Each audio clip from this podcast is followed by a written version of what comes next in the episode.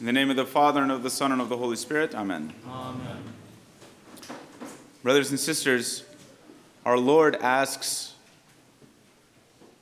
us a very important question today. What do you seek? What are you looking for?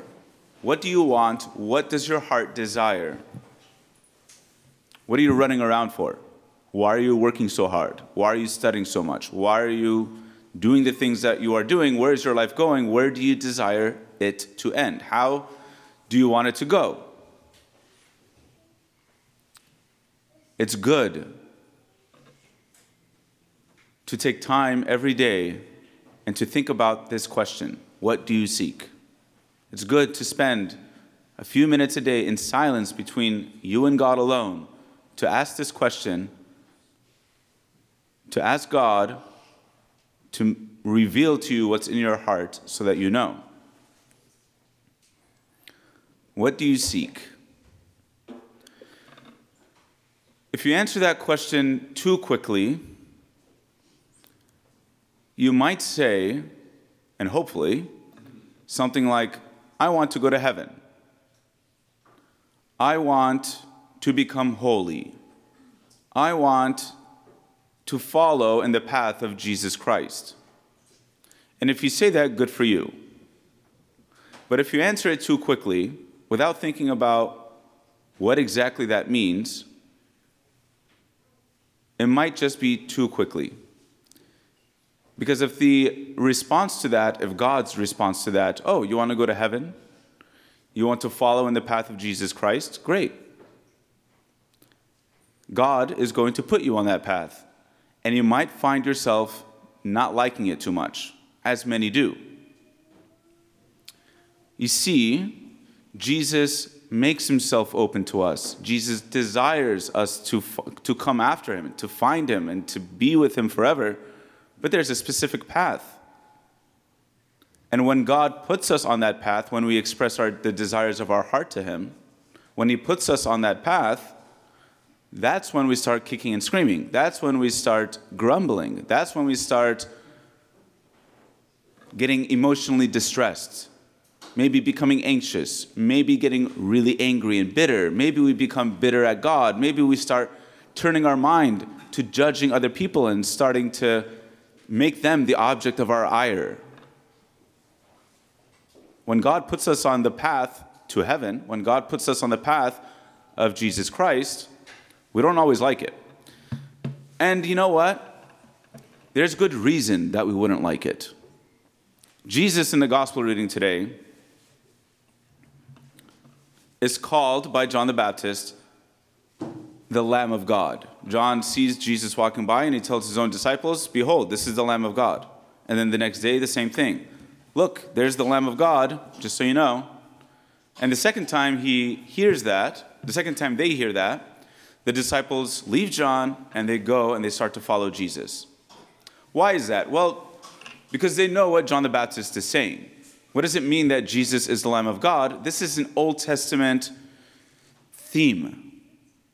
First of all, the Messiah is the Lamb of God. That's clear from the prophet Isaiah. The Messiah is the one that's to suffer on behalf of his people, take upon himself the sins and the punishment due to those sins and he will be silent as a lamb. This is a quote from Isaiah about the coming Messiah.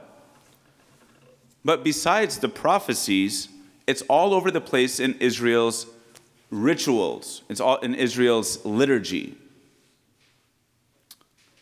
Lambs were sacrificed in the temple, and they were sacrificed for many reasons. Among them, most importantly, freedom from slavery. This is the reason why Moses, this is the way Moses got the Egyptians out of, I'm sorry, the way Moses got the Israelites out of Egypt by slaughtering a bunch of lambs, spilling their blood, and then eating those lambs. But then also, lambs were sacrificed on behalf of Israel's sins. They would, as a way of expressing to God their, the, sor- the sorrow for their own sins, they recognized that they were sinners. They recognized that they were corrupt, that they were fallen, that they've offended God, and that they need to be redeemed for their sins. Their guilt must be paid for. Well, how do you pay for your guilt? Well, the Israelites, the way they thought about this was let's take the most innocent thing, the purest thing, and, off, and, and kill that and offer that to God. It's the best that we've got. And so they take a lamb, innocent and pure, silent, and they sacrifice it, spill its blood, and that is supposed to take the place of Israel's punishment. So it becomes like the scapegoat for Israel's sins. That's great. There's all kinds of beautiful imagery that comes with that. That Israel desires in the Old Testament, desires to make due for their sins, that they recognize that they've offended God and that they want to remit their guilt somehow. That's beautiful. That a nation understands that they have committed injustice in the world and against the, the creator of the world, and that they want to somehow make up for it. Great. However, obviously, the blood of goats and rams and lambs, the sacrifices of animals, is not going to make up for sin. It's not going to satisfy the guilt that we have wrought upon this world. And so the Old Testament rituals, the Old Testament system of worship, are good symbols, but they point to a better reality that's to come. And that's why Isaiah and other prophets say, no, the real lamb is going to come. The real innocent one, the really pure one. And he is going to be sacrificed. And his sacrifice is going to remit our guilt. His sacrifice is going to redeem our sins. And he's going to be a lamb. So, when John the Baptist tells his disciples, Look, this is the Lamb of God walking by, they understand exactly what that means, so they go after Jesus. Now, something about the lamb in the Old Testament.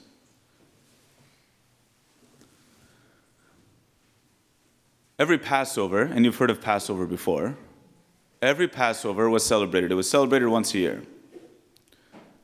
And during that Passover, they would slaughter the lamb, kill it, they would spill its blood, and then they would have to eat the lamb. That's part of the worship ritual is that they'd have to eat the lamb. Well, when Jesus celebrates the Passover with his disciples, this is at, at the Last Supper, the night before he's dying, the night that he's betrayed, Jesus celebrates the Passover, and instead of giving the body of the lamb, there's no lamb at the, Pas- at the Last Supper of Jesus. Instead of giving the body of the lamb, he takes bread and he says, This is my body, take and eat.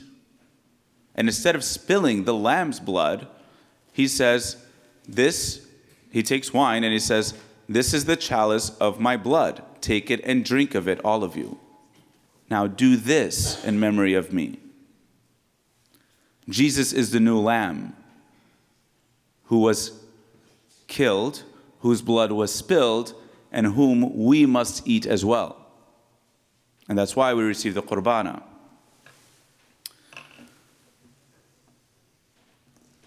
But there's something about that qurbana. It does not, you know, when we eat food, that food is absorbed into our bodies and it becomes a part of our bodies.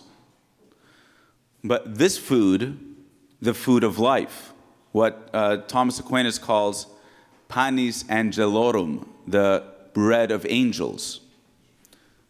This food is stronger than us. It's not absorbed into our bodies, we are absorbed into it. It's not that Jesus' body is absorbed into our bodies, we are absorbed into his body and we become members of his body. Why is that? So that we can continue his life on earth. The whole point of the Christian life is that we become not just vaguely followers of Jesus, not that we just listen to Jesus as this wise teacher. Jesus, like Gandhi, like Aristotle, like Plato, like so many Copernicus, so many people that came before like a good old moral teacher or a rabbi or something like that. We, we're not, we don't follow Jesus because he's smart. We follow Jesus because he saved the world. We follow Jesus because he's God who has become flesh. We follow Jesus because he's invited us into his life. When we receive the qurbana, we receive the Lamb of God.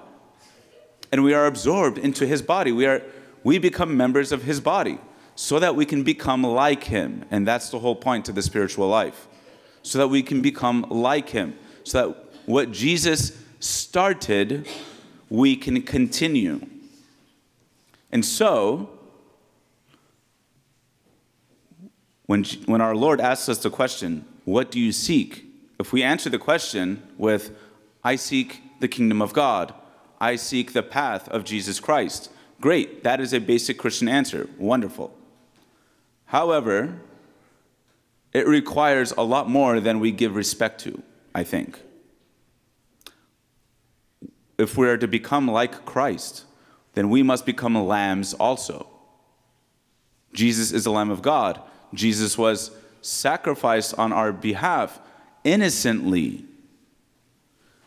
But Jesus' sacrifice is not a one and done. It's not as if Jesus died 2,000 years ago and that's wonderful because we're all saved now because of it. No, it's more of an invitation. Our Lord's sacrifice on the cross, his innocent death, which saved the world, is an invitation for us to partake in that salvation. And we must, in order for us to be saved, in order for us to possess what we're seeking, the kingdom of God, we must participate. So, when our Lord asks us, What do you seek? and we say the kingdom of heaven, great. Here are plenty, God is going to respond. Here are plenty of reasons that you're going to become a lamb. This is the way. And what do those plenty of reasons look like? I don't know. Many things. Probably, probably your spouse screaming at you. Probably your children, unfortunately, going through all kinds of hardships, I don't know what. Probably members of your family gossiping about you and destroying your reputation falsely. Probably your job firing you for no good reason. I have no idea. There are a million things that God will give us in order to transform us into the innocent and pure lamb that Jesus Christ is and then bear the sins of others out of love for them. But that is the path to salvation. When Jesus says, What do you seek? and we answer, I seek your glory, here is the way to my glory. Then there's no other way. The cross of Jesus is not a one and done, it's an invitation, and we must be there with him. And so, brothers and sisters, let us start to see things that way now. When somebody's really, you know, all of us go through these problems where people treat us badly, where people are unfair to us, where, where the world is unfair to us. And what do we do so often? We fight back against it and we try to right every single wrong and we try to vindicate ourselves and we go out of our way to defend ourselves against the injustice of people or the world or whatever it is. But that's, an, that's a guaranteed loss. It is a loss every time. And I don't, I'm not a proponent of always sit back and just take it, just eat it, just deal with it, just man up and figure it out. I'm saying take the path of Christ. Jesus took it not in this bitter spirit of, okay, I just have to do this and so I'm going to do it. No, that's not wasn't Jesus' attitude at all. Jesus' attitude was, Father, forgive them for they know not what they do. He died out of love for the people that were killing him. It's not that he was just taking it because he had to. He was taking it because he loved those people that he was taking it for. And that's how we become Christian, where we love the people that harm us. This is why Jesus says, If you love those who love you, what good is that to you? Pagans do the same. If you do good to those who do good to you, what good is that to you? Pagans do the same. You love your enemies. You do good to those who harm you. You bless those who curse you. That's how you become the light of the world and the salt of the earth. That's how you become a Christian, properly speaking. The first example of this is St. Stephen, whom this coming Friday is the memorial day of. Saint Stephen, the first martyr after Christ, who was being stoned by the Judeans at the time. He was being stoned because he preached of the resurrection of Jesus that he's the Messiah. And they're stoning him, and he sees up in heaven the Son of God, Jesus, seated on his throne. And he says, Lord, forgive them, for they know not what they do. Doesn't that sound like our Lord? Of course, because Stephen is the first one that imitates Jesus perfectly. I'll end my homily with this martyrdom, dying for the Lord Jesus Christ, is the perfection of the Christian life. Not all of us are going to die for Christ, at least not in the flesh. Hope probably none of us are going to do that. But all of us can die that interior death of self for the love of God, and that is called a white martyrdom. All of us can offer our obedience to God. All of us can become lambs of God. All of us can love to the point where love conquers justice where we know that the world is unfair, we know that we are being treated unjustly, and yet our love conquers the bitterness that would come from that. That is a white martyrdom. That is becoming like Christ, and that is the great sanctity that God wants to give for us. Amen.